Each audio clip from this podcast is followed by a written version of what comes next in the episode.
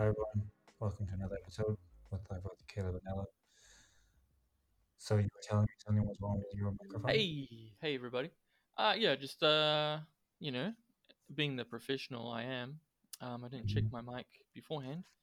Uh my yeah, middle son was uh diagnosed with the COVID and um so we automatically all went into isolation just in case. And my son was doing uh schooling from his bedroom via the laptop and he was using the microphone that I use for this podcast uh, to converse with his teacher. And I just plugged it in, and it looks like he might have broken it. So Oh, here we are, and I am currently using a Rode mic, a shotgun mic that's that's perched very curiously, and hopefully I do not drop it. where is it perched, Caleb? It is literally perched on top of the broken snowball microphone. It's not attached to anything, it's just sitting on the top. And if you know anything about the snowball mi- microphone, it is a sphere, and spheres are not good at propping things up. Hmm. There you go, people. Anyway, Sure. We are still alive. The world has not blown up yet. Um, Has it not? no.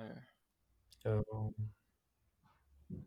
There are whispers, there are whispers, but uh, we're hanging in there, folks.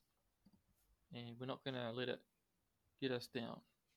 what are the whispers? The whispers? You know the whispers?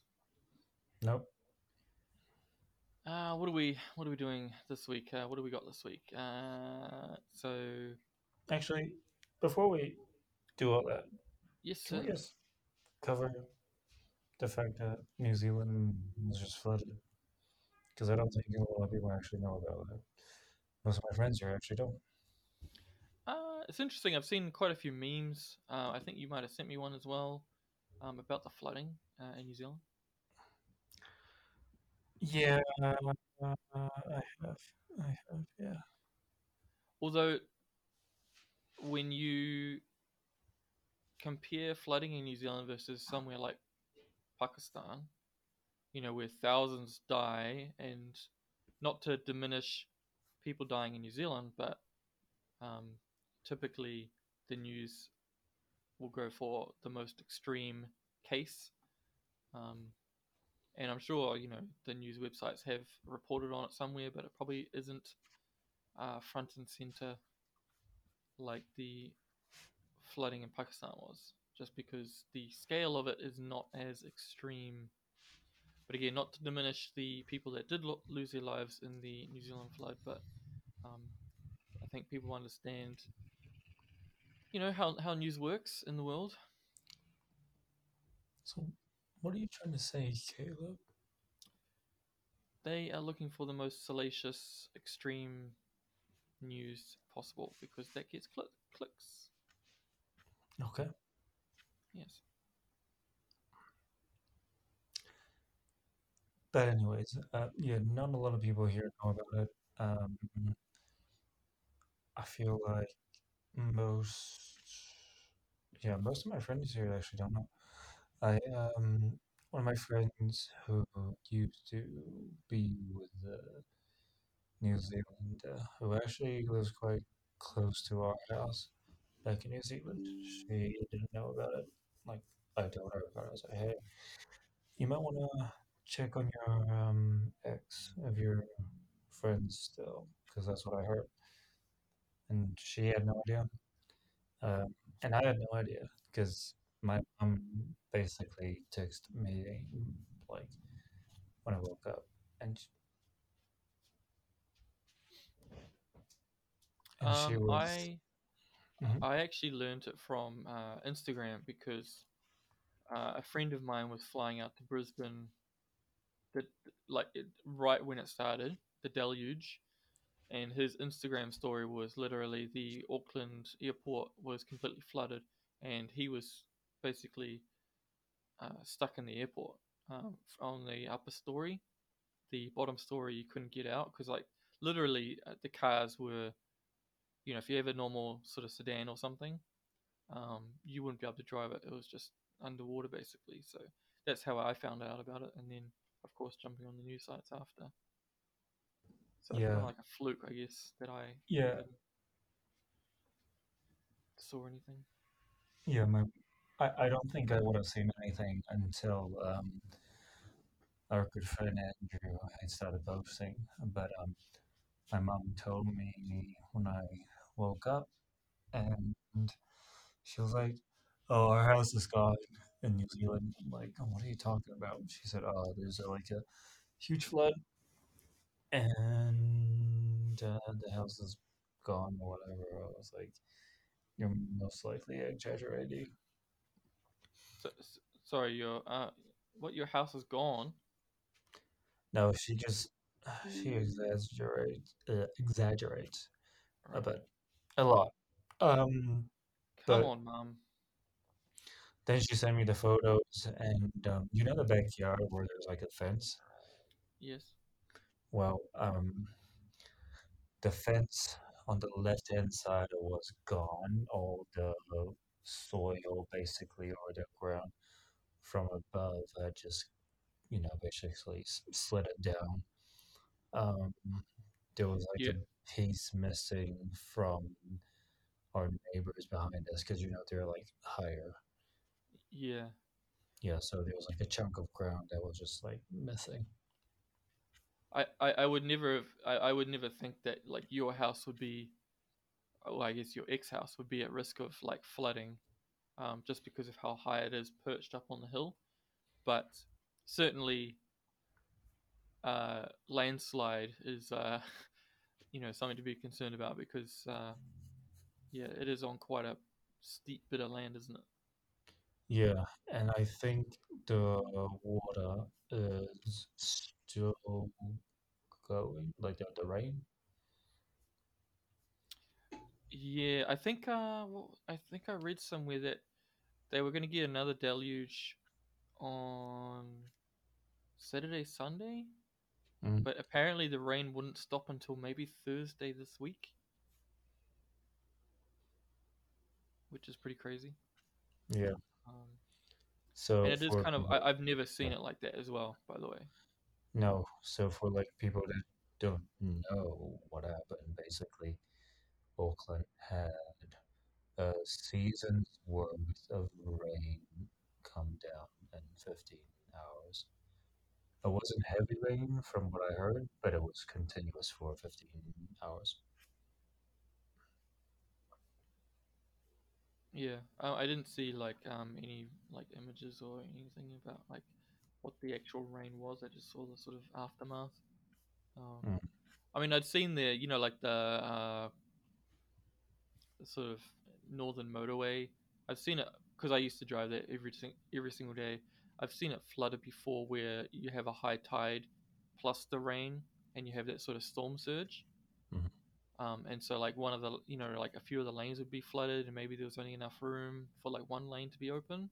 I've seen that Yeah, before, but this was like you know like the whole highway is underwater, and then the water's like it's like a pool because the, the concrete barriers are like holding it in there. um, and like there's abandoned cars and like you know just craziness. So um, yeah, that's a new experience I think for a lot of people. Well, what I learned at the same time from the whole flooding is um, Chris Hipkins became acting prime minister. Yes, Yeah. uh, it's interesting, eh? Like um, because this is crack up. You know, I've, I've sort of jumped on Twitter recently, um, as you know, and uh, a lot of people are making a lot of fuss, especially in America, um, especially in the uh, GOP Republican world. A lot of people are making a fuss about Jacinda Ardern quitting, um, saying like you know pretty despicable things. I think, um, and uh, so that's kind of how I actually found out about it. And um, um, yeah, it's interesting, eh? Like it's it's kind of made international news like like she is kind of like this poster child of, I guess the progressive politics, but then also the negative aspect of that on, on the other camp. Mhm. Um, so it, it's weird to hear of like you know him getting and you know becoming prime minister, reading it from the Guardian or something. You know, like one of those bigger you know newspapers or whatever. So bashing him or like what what what is going on? What's that? Sorry. So sorry, are they bashing him like I can't believe it's another white male or like what what Uh, so with him, uh, the the a lot of the uh, critique was from kind of like right right wing leaning people, um, and they were they because obviously what happens is when somebody new comes along, they scour uh, the you know YouTubes and stuff, looking up names and just try and find anything they can on something they disagree with. Um, Mhm. And there was um, I haven't seen the video, but there was a lot of people making a fuss about how apparently he had said uh, during the COVID era because he was the COVID minister, I believe, um, or he was, you know, organizing that part of the, the government or response to that. Yeah. Um, that he had said that they were going to use methods to find people who were not vaccinated um, to try and get them vaccinated. Oh And so the whole sort of anti-vax crowd kind of jumped on that and was like, you know, we're replacing this like uh, Jacinda communist person with somebody who's even more tyrannical. You know, somebody that wants to go into your home and um, in, in, uh, inject you, blah blah blah. Which is, uh, you know, I mean, you know, like I, a lot of people on on Twitter, you know, doing this sort of whole inflammatory thing, um, saying stuff like, you know, she was Jacinda was like a, you know, basically the worst politician in the world, um, a tyrant, and you know, blah blah blah. Where was this uh Kiwi outlet or No, it's all it's all like you know foreigners. None of them are like f- actually from New Zealand. And like uh, the whole time I was reading this stuff, I'm like, like this doesn't even concern you. Like she, she doesn't have like that much influence over anybody else outside of New Zealand. Do you know what I mean? She's I a poster child, I guess, to a lot of people, but yeah.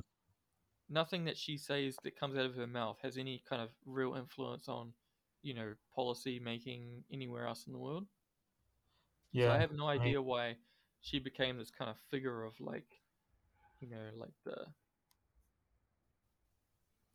Well, she was kind of like the, um, I don't know, I guess the antichrist for a lot of these, you know, like crazy right wing people.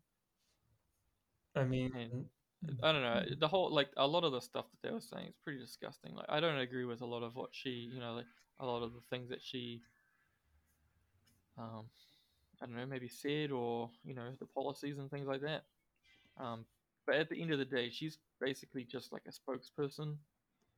You know, she doesn't make the decisions all by herself. It's a party thing. It's you know, and then they're subject to their constituents, and you know, um, there's a whole bunch of people involved. It's not just her. And so I Mhm. thought she was getting a lot of undue hate Yeah. from certain Um, groups. like her her biggest influence outside of New Zealand probably would only be like Pacific Islands, I think. Right? Yeah, but that that's like a given, right? Because we're New Zealand. It's like, you know, there's places like Norfolk Island and, and that sort of stuff that's under the umbrella of New Zealand. Mhm. Um, so it's literally like our job to to be involved with those places. Um, and it, it doesn't matter if you're Labour or, or National or whatever. It's like that's just part of the gig, you know. Sure. But to your point, the sphere of influence is very small. Yeah. And a lot of people were blowing it way out of proportion. And, it's, Exactly. and you know, as I said, I did, don't necessarily agree with their politics, but, um, you know, the the amount of sort of hateful rhetoric and all that sort of stuff was just totally uncalled for, in my opinion.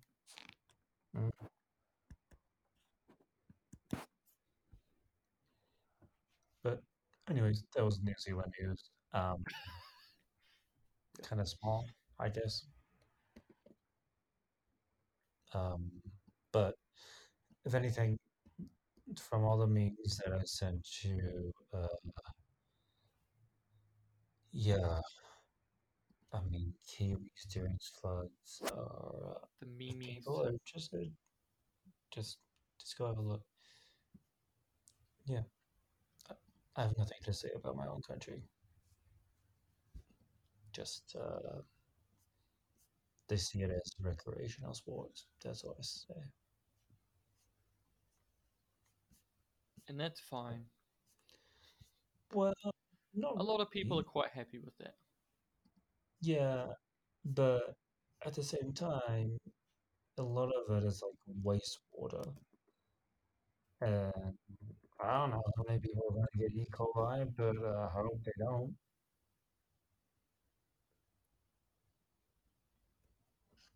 Yes, um, Mm-hmm.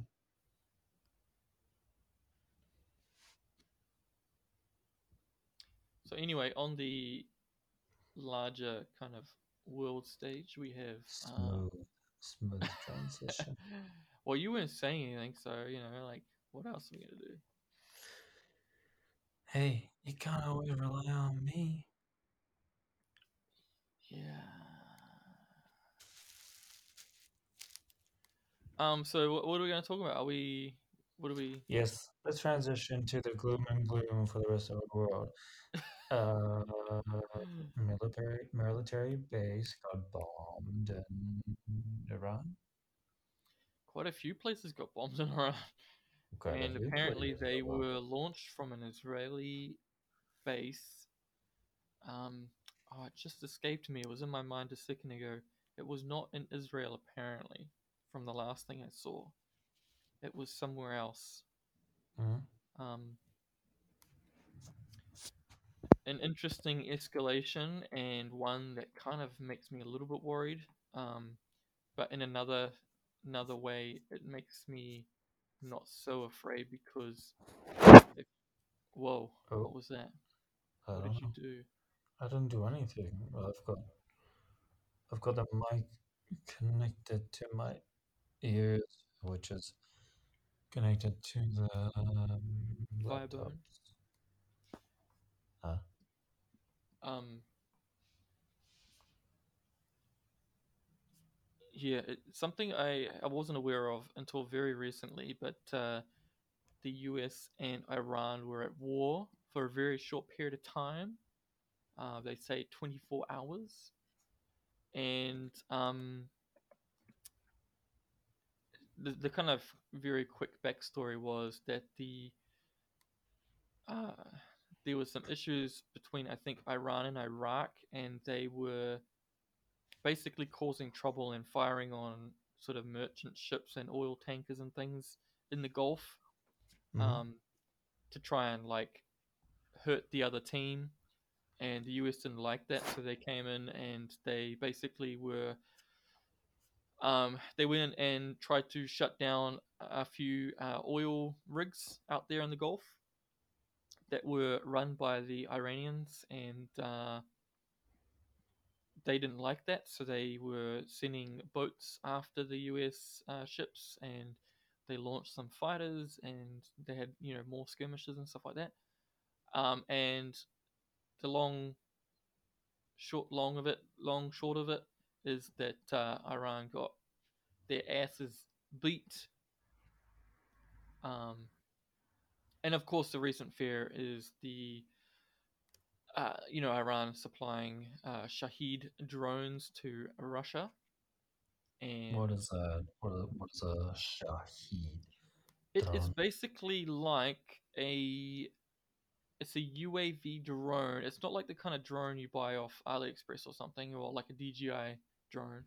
It's basically like a delta wing, a small delta wing airplane where the fuselage is basically a, a bomb and it has a very small, I believe it's a Wankel engine. It's a very funny name. A Wankel. Uh, uh, what now?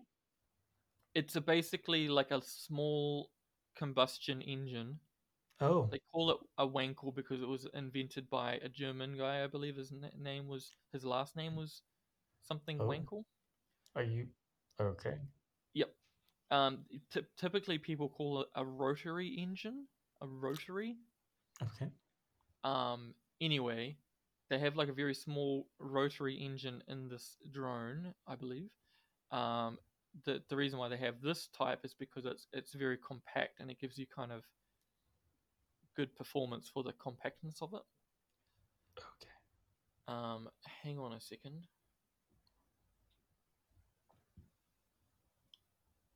Oops. Four missed calls. Goodness me.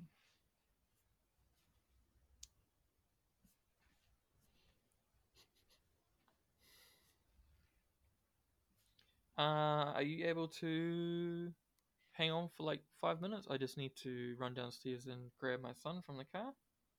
Yeah. Let me just pause. And we're back. Um, So we have uh, so they were supplying the these drones. Um, I think the way that they were getting around the sort of embargoes and sanctions and things, where they were um, basically sending them in parts, and then they would assemble them in Russia, and then Russia would stick a sticker on the side of it saying, you know, some Russian name, um, and then sort of claim it as their own. Um, so they had these uh, facilities making these drones, which were actually uh, becoming a bit of an issue because although they're quite slow, they can stay up there for quite a while. Um, mhm. unlike a missile that needs to find a target very quickly. yeah. Um, so it can kind of, you know, hang around, and then when it's found the right target and the right time, uh, it can go for it. So these were causing a lot of damage to, uh, and still are, um, to the civilian infrastructure. So um, uh, it's you know, a lot of people are thinking that, okay, so what is Iran getting out of this deal?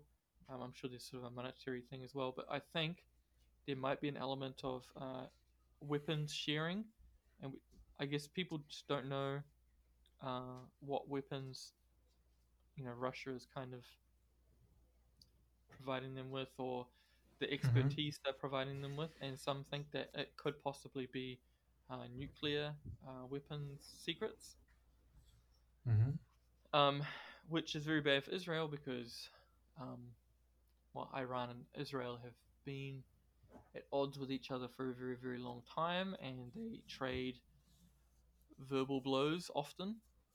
And I guess um, I think Israel's position is if they feel like uh, Iran's getting too close to getting nuclear weapons, they will Mhm. just strike first. They won't wait until the weapon's built or until they think the weapon's built. They'll just strike first. So I think this might be a case of that where um, Israel was like, enough's enough. We're going to take some action, and so they uh, targeted uh, military um, infrastructure as well as uh, I heard it was a drone factory, so they're kind of um, going after them that way. Um, they also had a terrorist attack uh, that is also flaring up the tensions, uh, you know, the Palestinian-Israel conflict. Hmm So that that's a very hot spot right now, and that has been a cause of concern for me because, um, you know, some Because people you're think that part Jewish, possibly, huh? huh? No, possibly uh, that that could be the site of the start of World War Three, um, and you know if you know, Iran, Russia, China, they're all kind of you know buddy buddy, so that's kind of like you know that group versus the rest. So yes, it's uh it's just a bad time, hmm just a bad time, and you know you know of course there's stuff happening in you know around the Taiwan in, in, the, in the Taiwan Strait as well. So There It's just- is. it's not a good time, you know. It's just not a good There time. is. Yeah, it's all the time. All the time something's happening. Well, too bad. Let's talk about better news. Uh, I mean, ChatGP, the the uh, OpenAI, the people that make ChatGP, they are creating software that will um, that is able to identify whether um, AI has been used to write something. Oh, Google Uh, has already done that, right? This is to I think it's like for their Chat Um, kind of to combat the whole fear around Chat GPT being used as like a cheating. So they created an AI to vet an AI. Yes. Okay.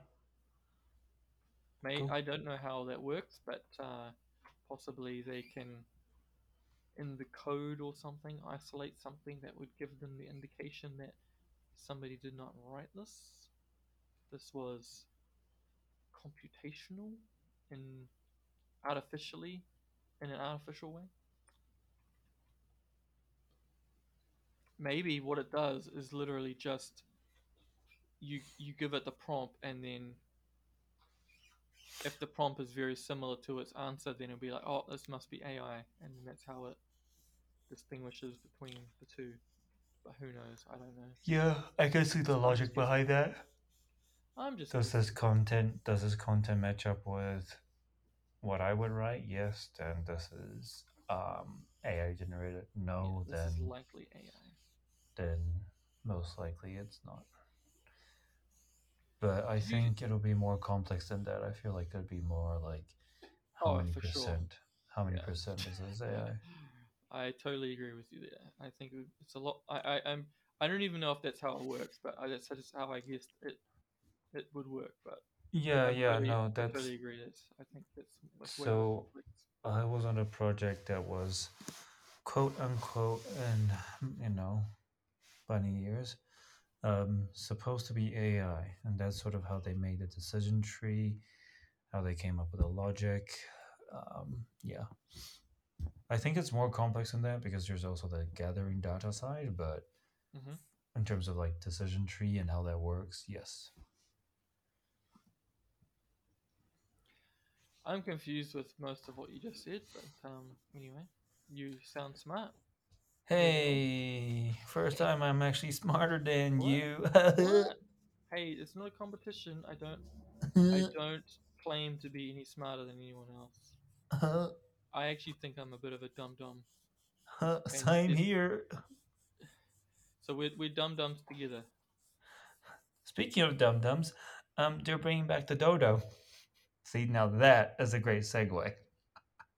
Now, who's who's dum dum about the dodo? Is it the dodo bird itself, or is it the guy that was feeding the last dodo bird ever pebbles because he thought pebbles is what they eat?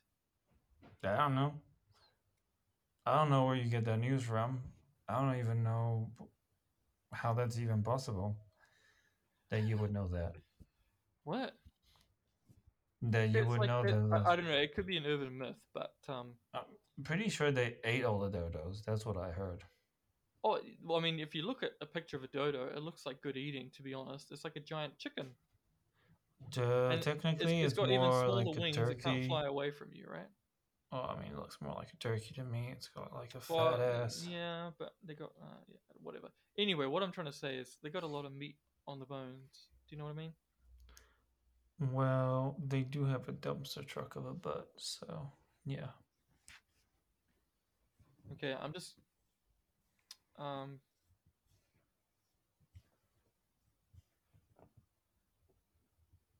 Let me just check. I remember yeah. I read it somewhere and I'm just double checking.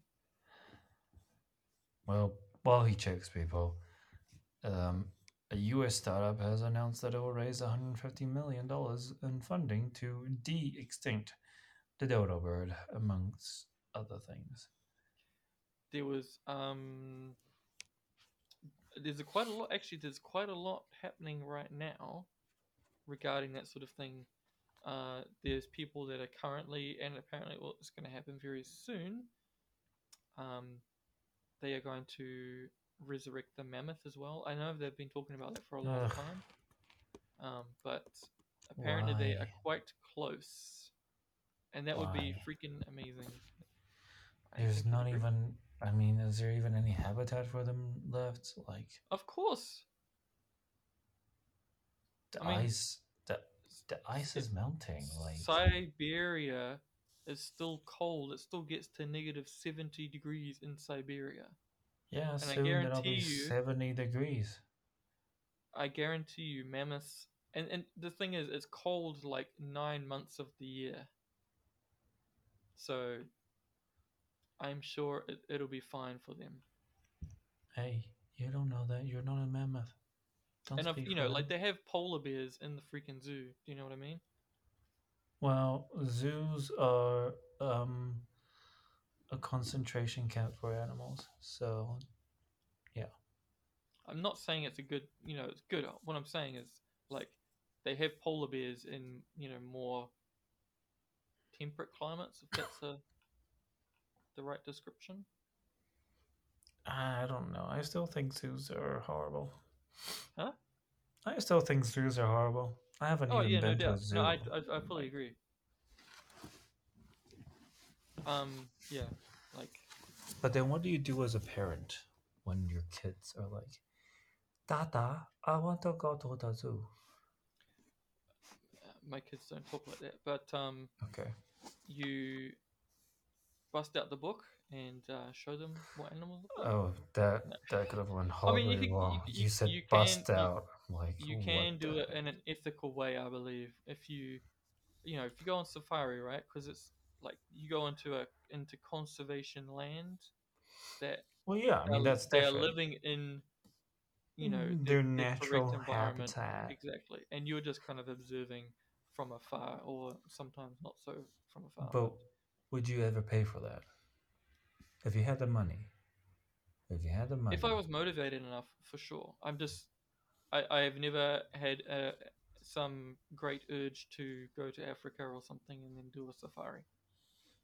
but I'm sure I, I would enjoy it. It's just I've never, it's never really been on my mind to. to you know where I really want to go? I want to go to those those hotels where you open up, and then there's a giraffe right outside your window, and you can feed it. Um. Yeah, I guess it's uh, you know, some people would enjoy that. I'm not sure I, I would enjoy it. enjoy that. I would. I'd rather sort of have them ha- have myself go to them rather than them come to me. Why? It's just a little bit weird having a giraffe stick its head through your window. Yeah. I mean, you could also meet them outside. It's not limited to them poking their massive heads into. That came out horribly wrong. I will tell you one thing. There is a something going viral right now on Twitter, and it's a image, an image of a very large man sitting next to uh, a very large adult lion, male lion, um, with the caption that he killed this male lion and then uh, very soon after was eaten by the lion's brother um, at a later date. Um, and the original uh, the original post had a video, um, so it had a static image of this person, and then the video that sort of accompanies the, the article um, shows purportedly this you know encounter with the lion's brother. Um, the issue there is that the the lion in the footage is clearly not there in the footage. Basically, they have composited some footage of a lion and then they put it into some footage of some people reacting to an invisible lion. Um, and it's quite clearly fake, um, but this made you know, it, it appeared on this news website. Um, moreover, the person in the video doesn't look anything like the person in the static image. The person in the static image is a very large man, very obese man. Um, and the person in the footage, although he does look a little bit plump, it's not the same person. And under further investigation, the video can be tracked down to um, a post in 2013 um, and this is only coming out now. So somebody's using a 2013 video in a new news article, and lots of people picked this up because it was on a news website, but there's no sources on the original uh, article or anything.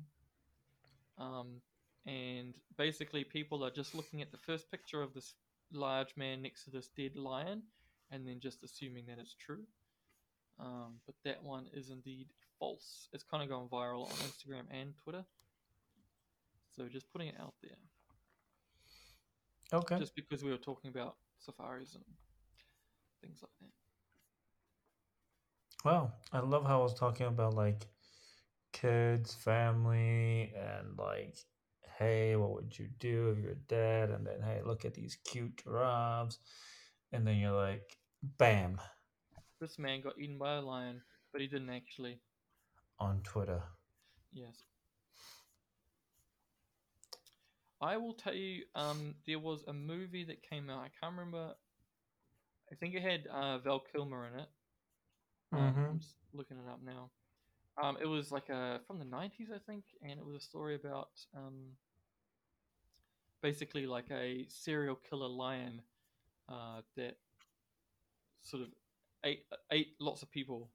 Yeah, Um, I think I've heard re- of that. Yeah, I just looked it up. So it's called the the Ghost and the Darkness from 1996. Um, oh, it's got Michael Douglas in it too. I can't remember that, but I remember seeing this when I was a kid, and it freaked me the heck out, man. Um, bit of a box office disappointment. It only pulled in 20 million over its budget, which would probably be absorbed uh, by the uh, advertising of the film. hmm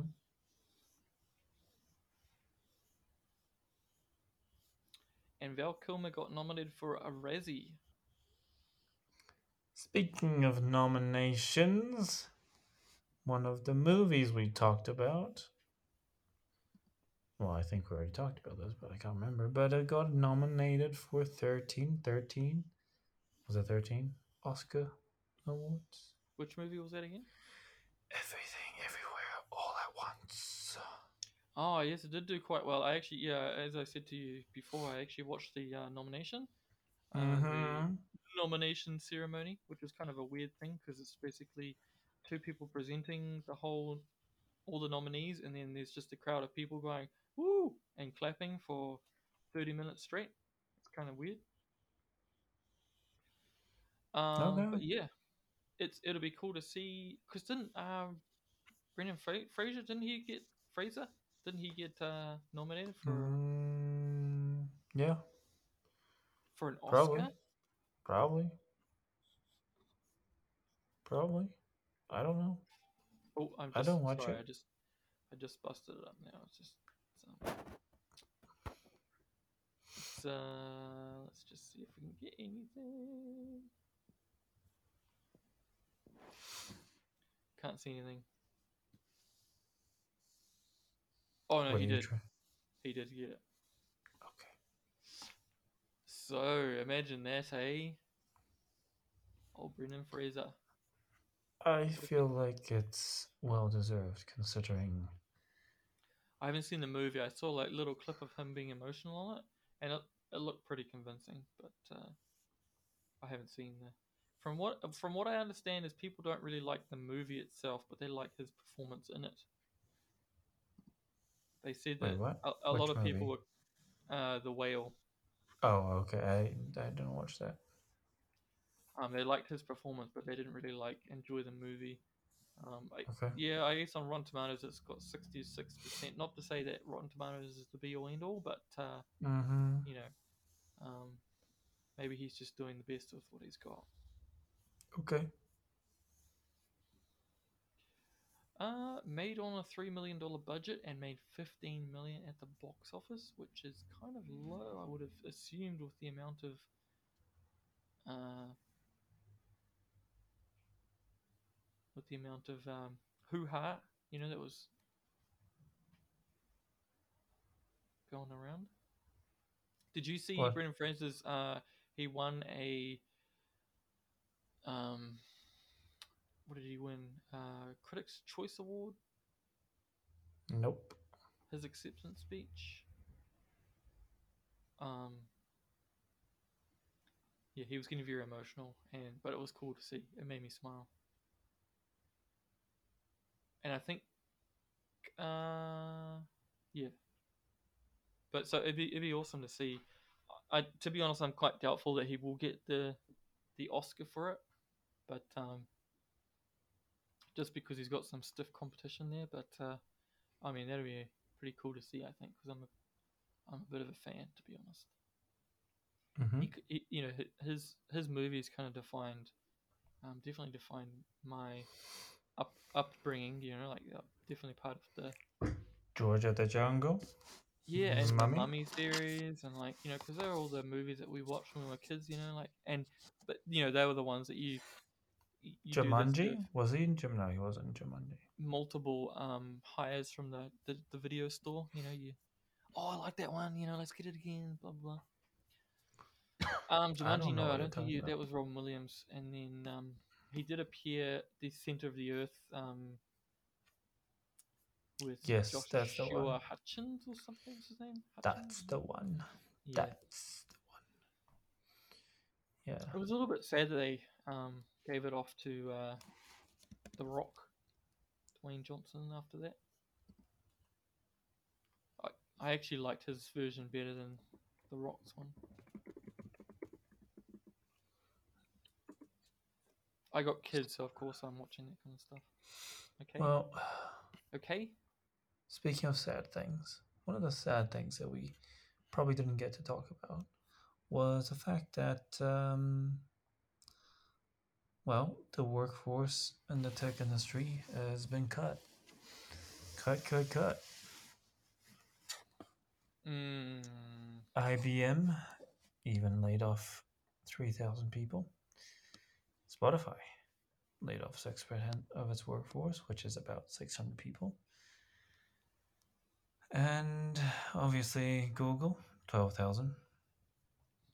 Microsoft, it's an epidemic. 10,000. Amazon, 18,000. And I'm not rest, laughing. I'm not laughing because these people lost their jobs. I'm laughing because of the scale. It's pretty pretty crazy. Yeah, no, but we sort of talked about it offline and how some of the jobs are ridiculous. But I'm sure the majority of the jobs are not ridiculous. No, no, no, no, for sure. But I would say specifically when a company hires full time massage therapists, that for me- Twenty-seven of them. that for me is just something wrong, you know. There's something wrong in the system. I, I have a feeling that I mean, you know, there is a little bit of a downturn in terms of, you know, a lot of tech companies are, you know, firing people or whatever. But um I, I think that if you have that on your resume, you know, you're doing all right because um you know, like those are that's kind of like the pinnacle, right? Like people that's what people are aiming for when they study I don't know, um, computer engineering or you know, marketing or something. You know, like working for Google or you know those kind of big companies, Amazon or something. Um, wait, is, is was the Amazon layoffs? Were they like the factory workers, distribution? workers? Um, let me have a look. then that's tougher, of course. Amazon. Okay, including impending layoffs and announced in November, the majority of the roles being cut are in Amazon stores and people experience and technology solutions. So basically, people experience tells me product managers, UX designers, customer experience, right. So um, or in store potentially. What I mean by in store is like you know how Amazon has like the. Uh, oh wait, do they have people at their stores? No, No, they don't. Because aren't those stores like all automated or something? Yeah, they are. You're right. Maybe they just have people that come in and check or something. I don't know. Um, or it could be people experience in terms of like uh, customer service. True. Yeah. And then technology solutions tells me it could be related to more like something is wrong with your Amazon account or something to do with AWS. Um, Whatever that stuff like that. AWS is the cloud system that um, Amazon has. Cloud Man, stop infrastructure. using all these abbreviations that I don't know. Uh, you should know. Just, I mean, confusing me all the time. um, anyways, job cuts at the e-commerce giant would continue in early 2023, which it has. Amazon em- employs roughly oh shoot, Oh employs roughly 1.5 million employees around the world. But obviously, the majority of those are in uh, distribution, right? Well, yeah, warehouse, uh, truck, uh, logistics. What I learned recently was that on Amazon, a lot of Amazon uh, quote unquote employees are actually contracted through a third party. Uh, so basically, it's almost like run like a franchise in terms of the actual distribution. So a, a completely different company to Amazon will handle distribution of the the Amazon boxes and things. So when you see the vans and the delivery people, they don't actually work directly for Amazon. Mm-hmm.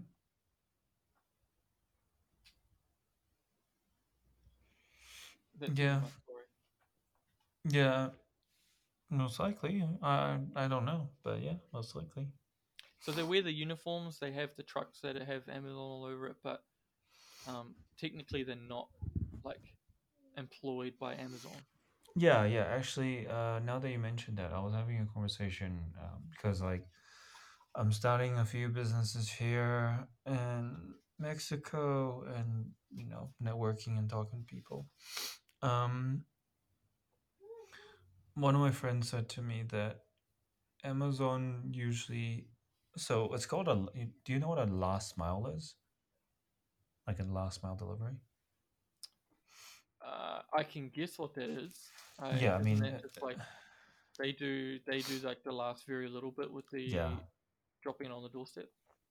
Yeah, exactly. So here in Mexico, US, and Canada, I'm not sure if it's everywhere else, but at least in, in North America, um, what happens is when Amazon uh, basically ships their products to a distribution center, say, for example, here in Mexico City, Mhm.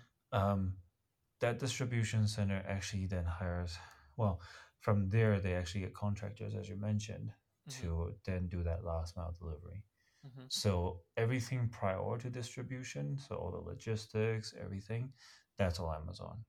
Mhm. Um, this very last mile, it's yeah, That must be what I was watching. yeah, Because it, yeah, they were saying that they were doing like 200, 200 deliveries or something per day, like sometimes.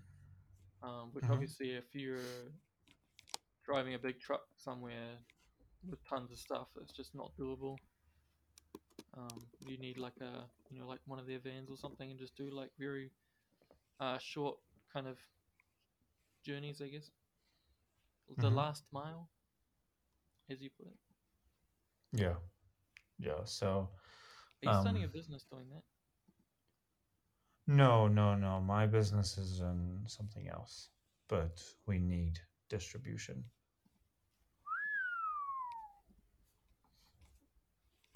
Yeah, I I've got a few projects that I'm working on, um, including obviously my personal work.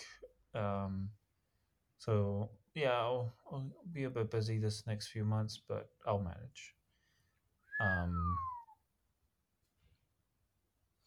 yeah, but I'm not gonna review anything. I think once it's once it's done, once it's all ready, then I'll start talking about it. But for now, one of them uh, already has customers. One of our me and my business partner, me and my business partners have um, have um, clients already. We just need to do some sample shipping. Um, Some drop shipping. no, no, no samples. Um, and from Alibaba. uh, no, no, no, from local uh, craftsmen, as Oh, I want to call true. them. True, true. Um, and then the other one is more just about helping businesses um, that want, or people that want to settle here in Mexico.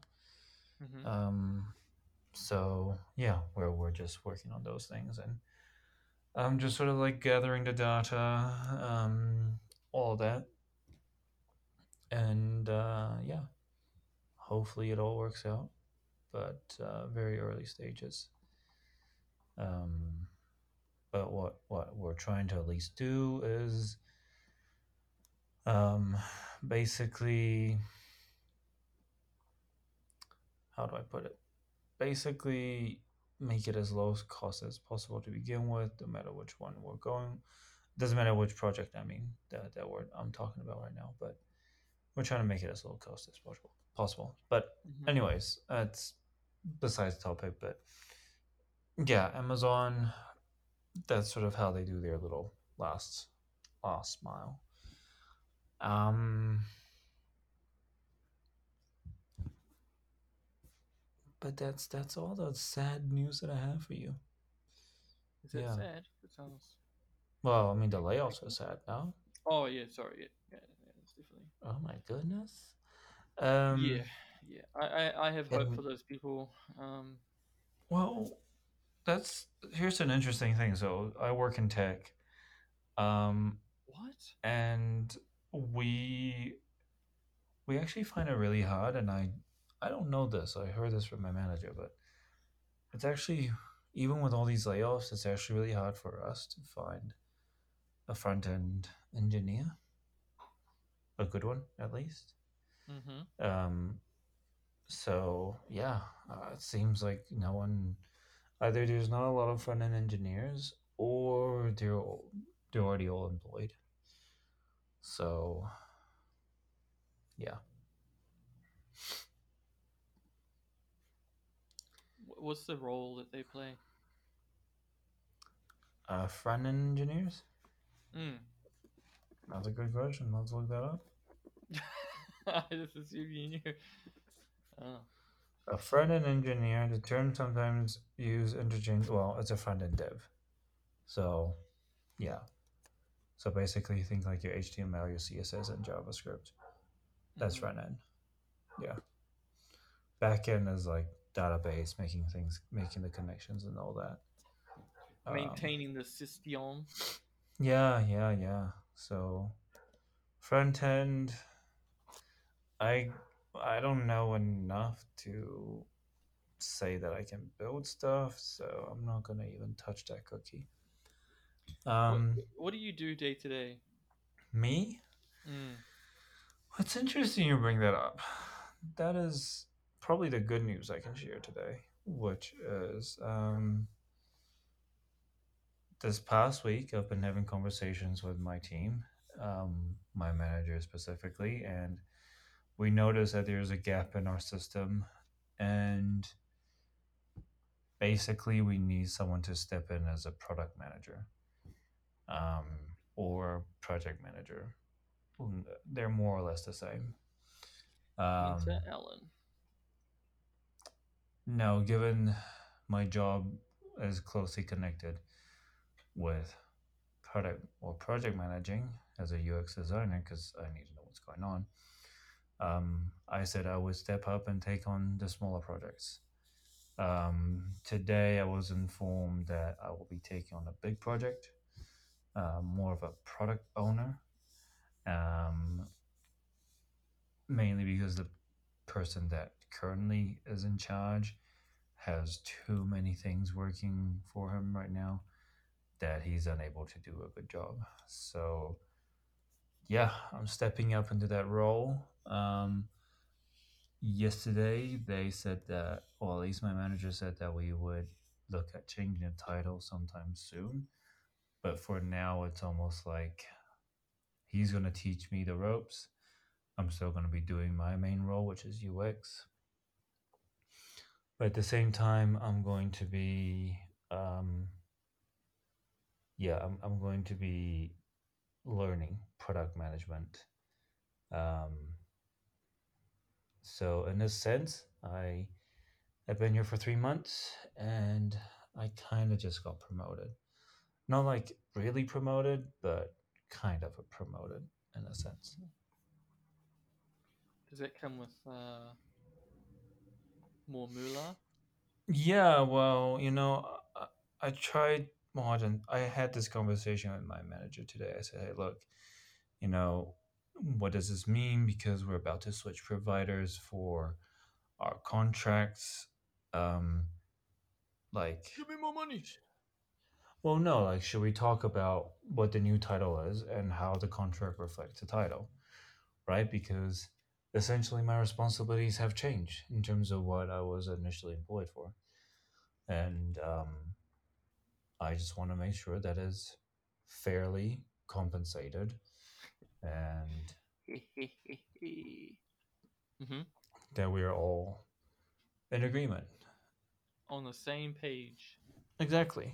So for Exactly. for me, I, I think I think that's quite fair. Um, Yeah.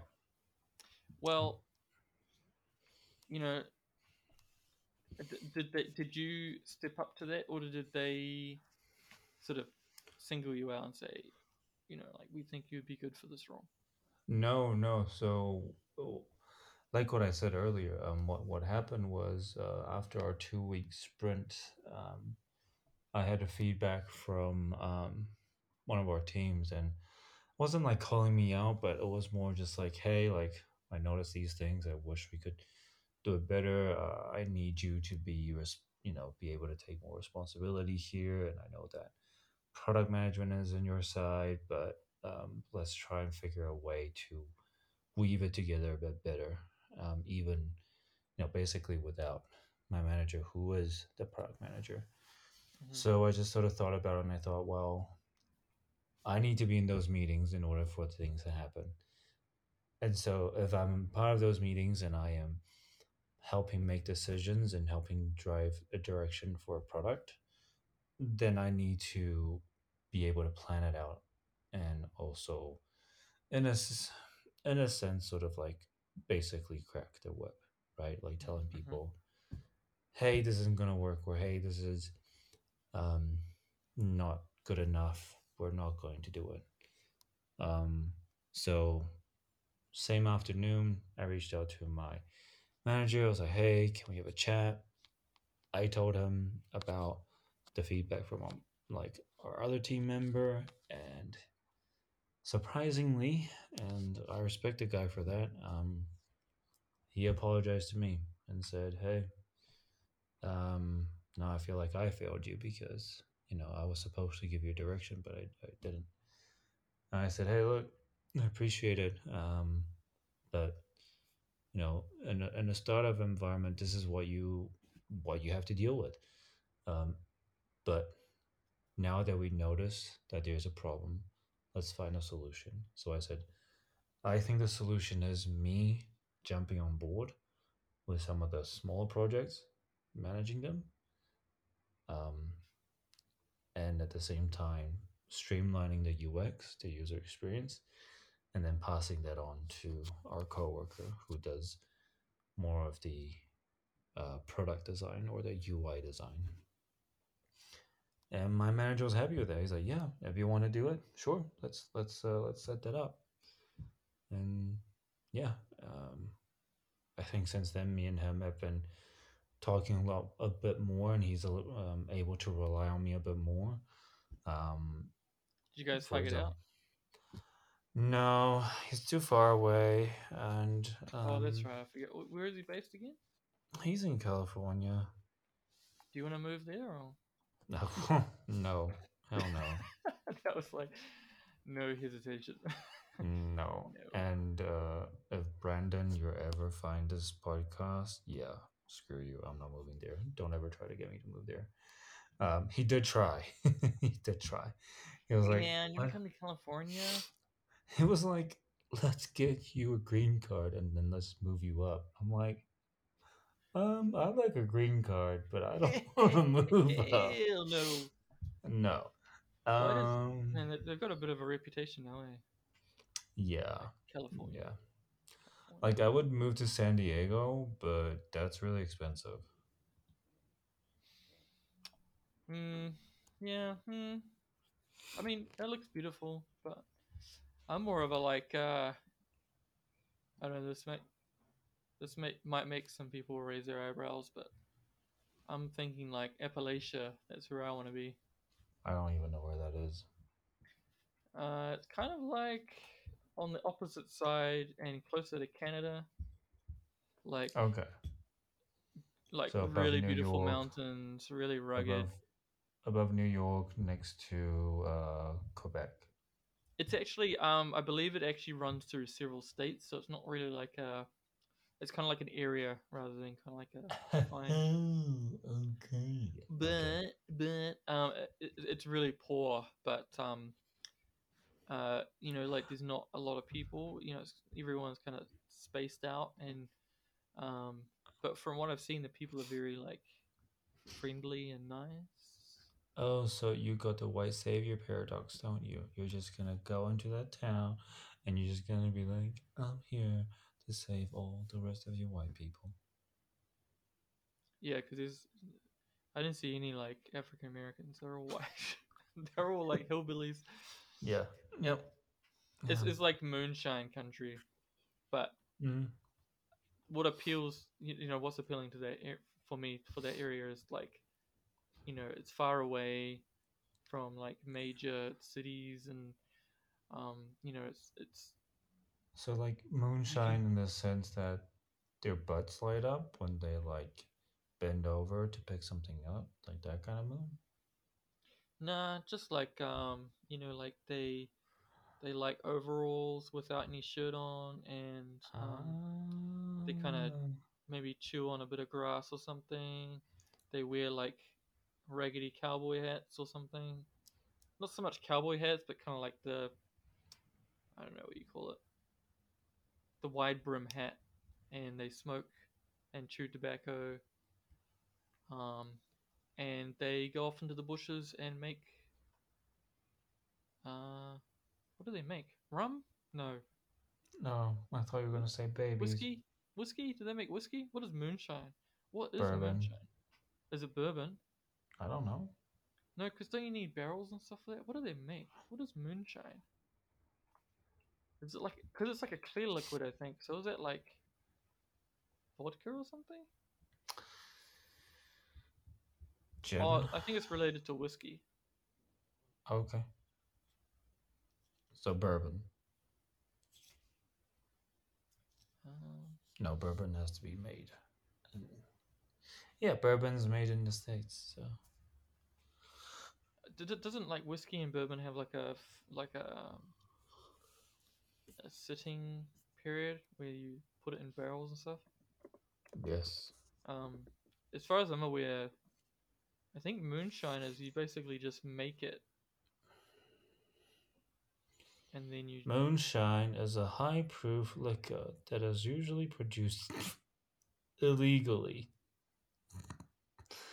yeah because they don't have like Uh. licenses and, and stuff for it. That's why they do it off in the bushes in the Appalachian Mountains because there's nobody around. It's just rugged mountains. You know, like, there's no cops. I bet that thing tastes like crap. But um, yeah, that's the kind of area. Like if you look up, if you look up the Appalachian Mountains, um, it looks really beautiful.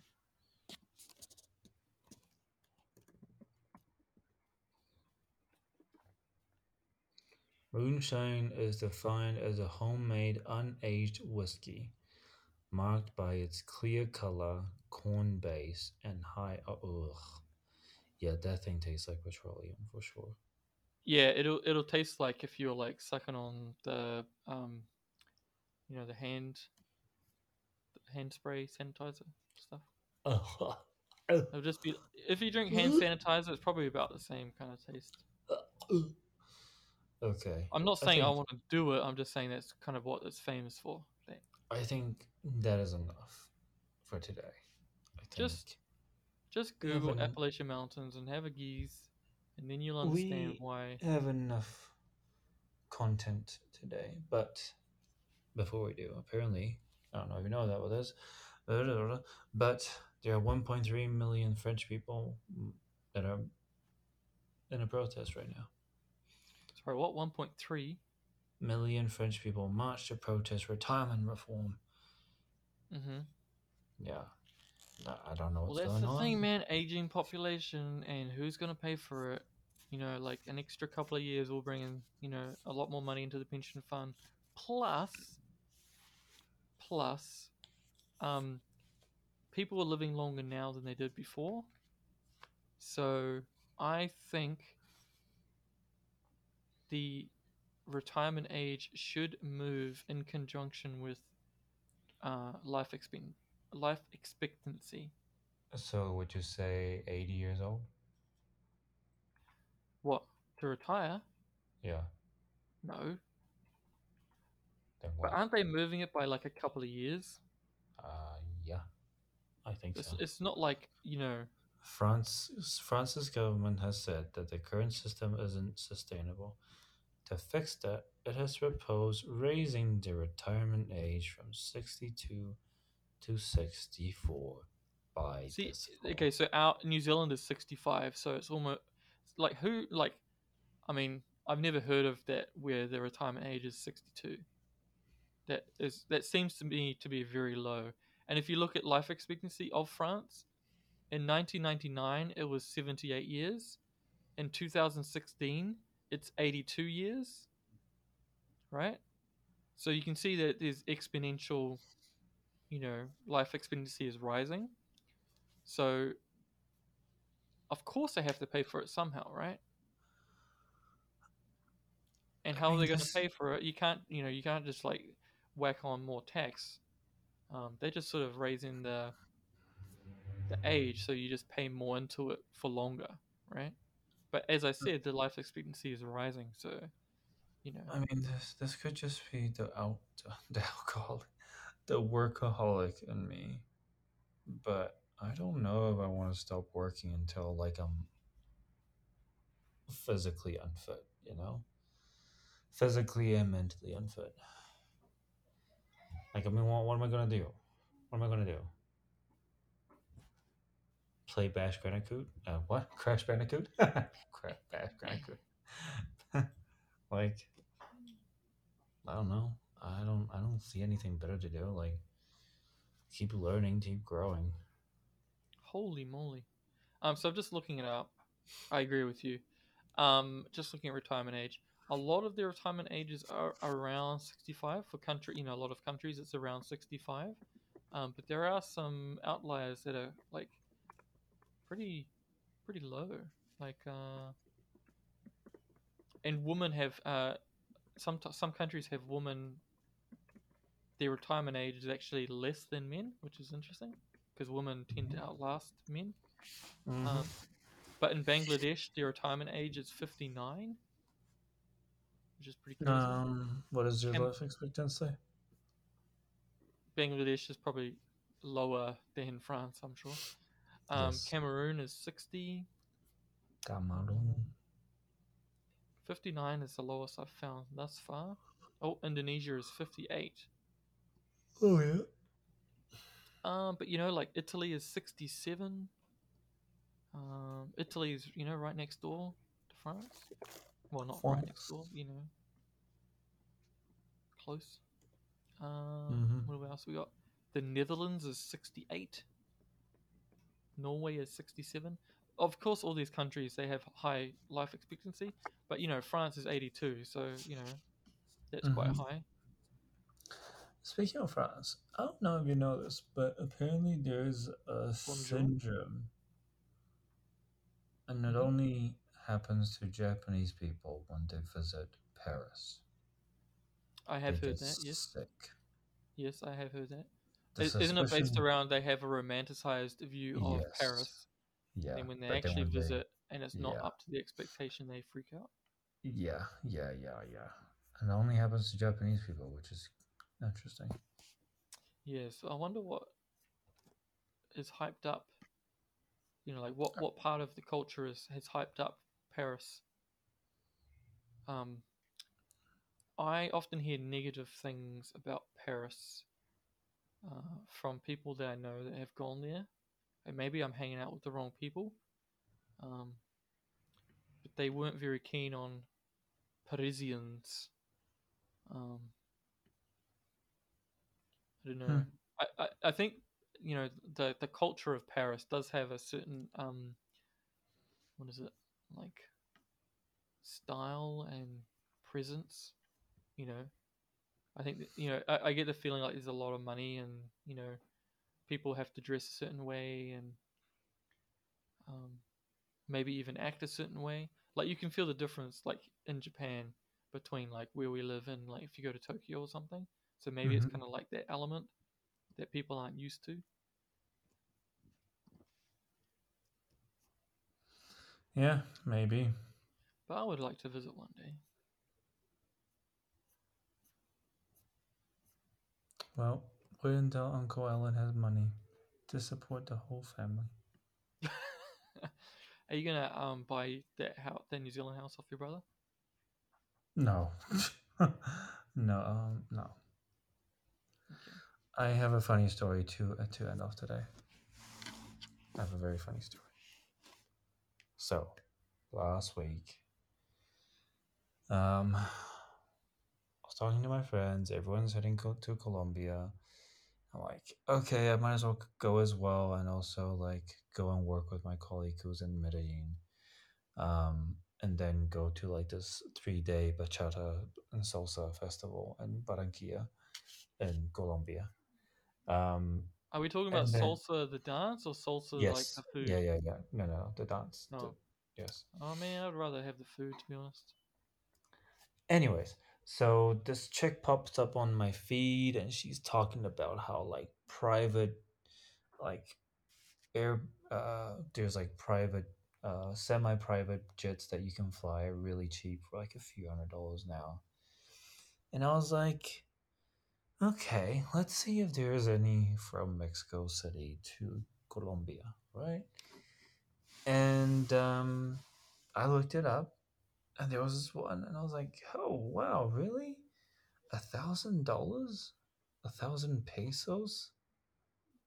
Which is like 50 us dollars? For a whole plane by myself? I was like damn Is That that, is a, is that a is that a jet plane or is it like that's a jet like a private yeah yeah like a private jet. Eh, let, let me finish my let me let me let me finish, finish my story. I'm sorry. I'm sorry. And then I was like, okay, let me contact these guys. So most businesses contact through WhatsApp here, so I contacted them. And then they said, yeah, yeah, one of our agents in Mexico will um, get back to you. I was like, okay, cool, cool, cool, cool, cool. The guy gets back to me, calls me, he's like, hey, Alan, like we we know you want to go to Colombia, like. And I was like, yeah, and I actually want to add a stop from like Medellin to to Barranquilla and then back from Barranquilla to Medellin and then back to Mexico City on this date. He's like, ah, okay, cool, cool, cool. And as I was talking to him, he was telling me about all their planes. I was like, okay, let me check out your planes again. And then he was talking. He's like, yeah, we'll include these services for you, and the whole plane will be yours. You don't have to worry about paperwork. We'll have a we'll have a cargo pick you up and bring you over to um to our airport. That's all sorted and it's all included in the package. And as he keeps talking, I'm looking at the price. I'm like, oh, that wasn't 1,000 pesos. I missed a comma. That's 1 million pesos.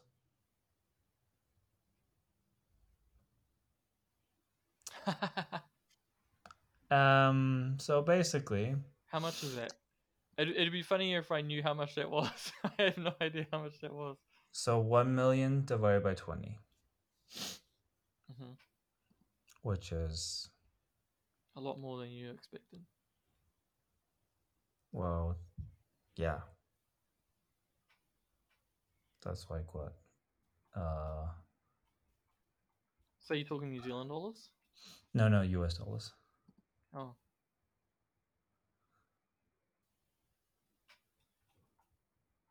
Let's see how much it is right now.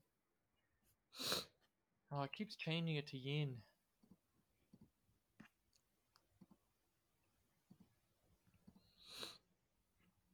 Um. So what did you say to him? Did you just be, were you just like, ah, sorry, I made No, no. So he keeps talking. I'm like, yeah, yeah, yeah, yeah, yeah. Sounds good. Yeah, yeah. He's like, you know what? We can even look at these different jets. Like, you just let us know, and I'm telling you, this one's better for you. It's got a, it's got a better service, or for, uh, like it's better for long, uh, long, well, long distance, I guess. Um, uh, and you know, we have all the all the flight crew ready for you. You'll have food on board. It's all serviced. I'm like, yeah, yeah, yeah, yeah, yeah, yeah. No, that sounds cool. Sounds cool.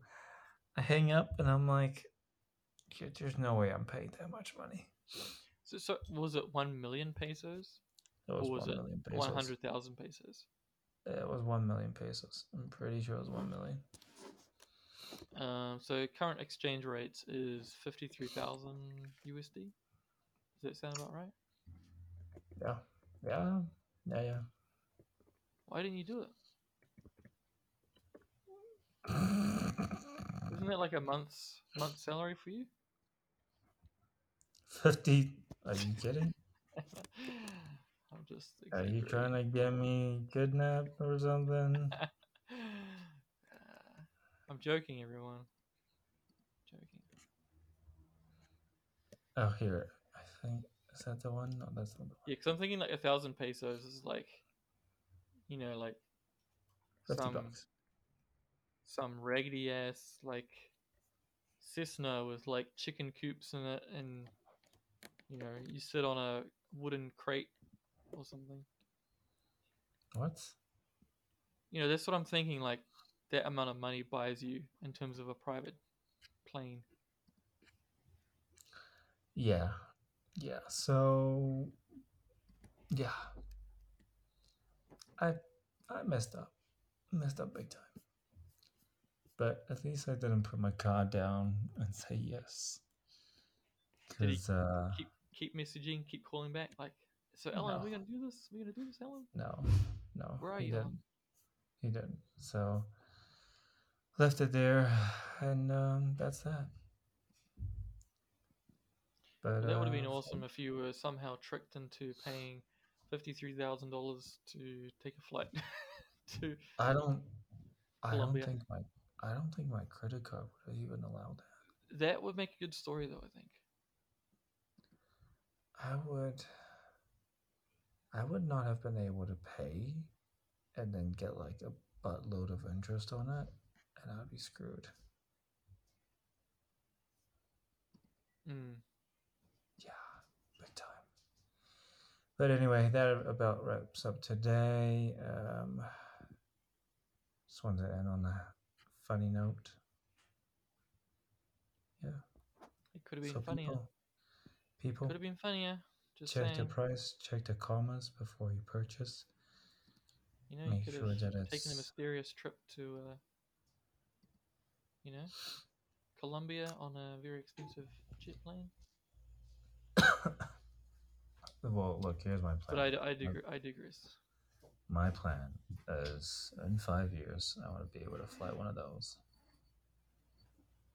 Whenever Dude, I that would be awesome if you just like, hey, bro, um, like, um, I'm at I'm Narita. going to Appalachia. I'm at gonna go Narita. Do you want to come down? I got the plane um, ready. gonna go get some moonshine. Like, I'll take you to the mountains. We can get some, some moonshine. yeah, and just like, you know, do drugs, get high, bro. Yeah. It just reminded me of uh, Juice WRLD. I don't know what that is, but that is a great way to end tonight. Um, he was a he's a very famous uh, American rapper, who was kind of known for his drug use and um, sadly passed away after the police raided his private jet uh, looking for drugs because the pilot had tipped them off. Um, so he, in order to not get caught, ingested a bunch of his drugs that he had on him and unfortunately went into cardiac arrest and passed away. And he was 21 years old, I believe. What a story. Very sad. I just ruined your light ending. Anyway, uh, bye everybody. Hey, thank you. Thank you for always ruining my light endings. Goodbye, everyone.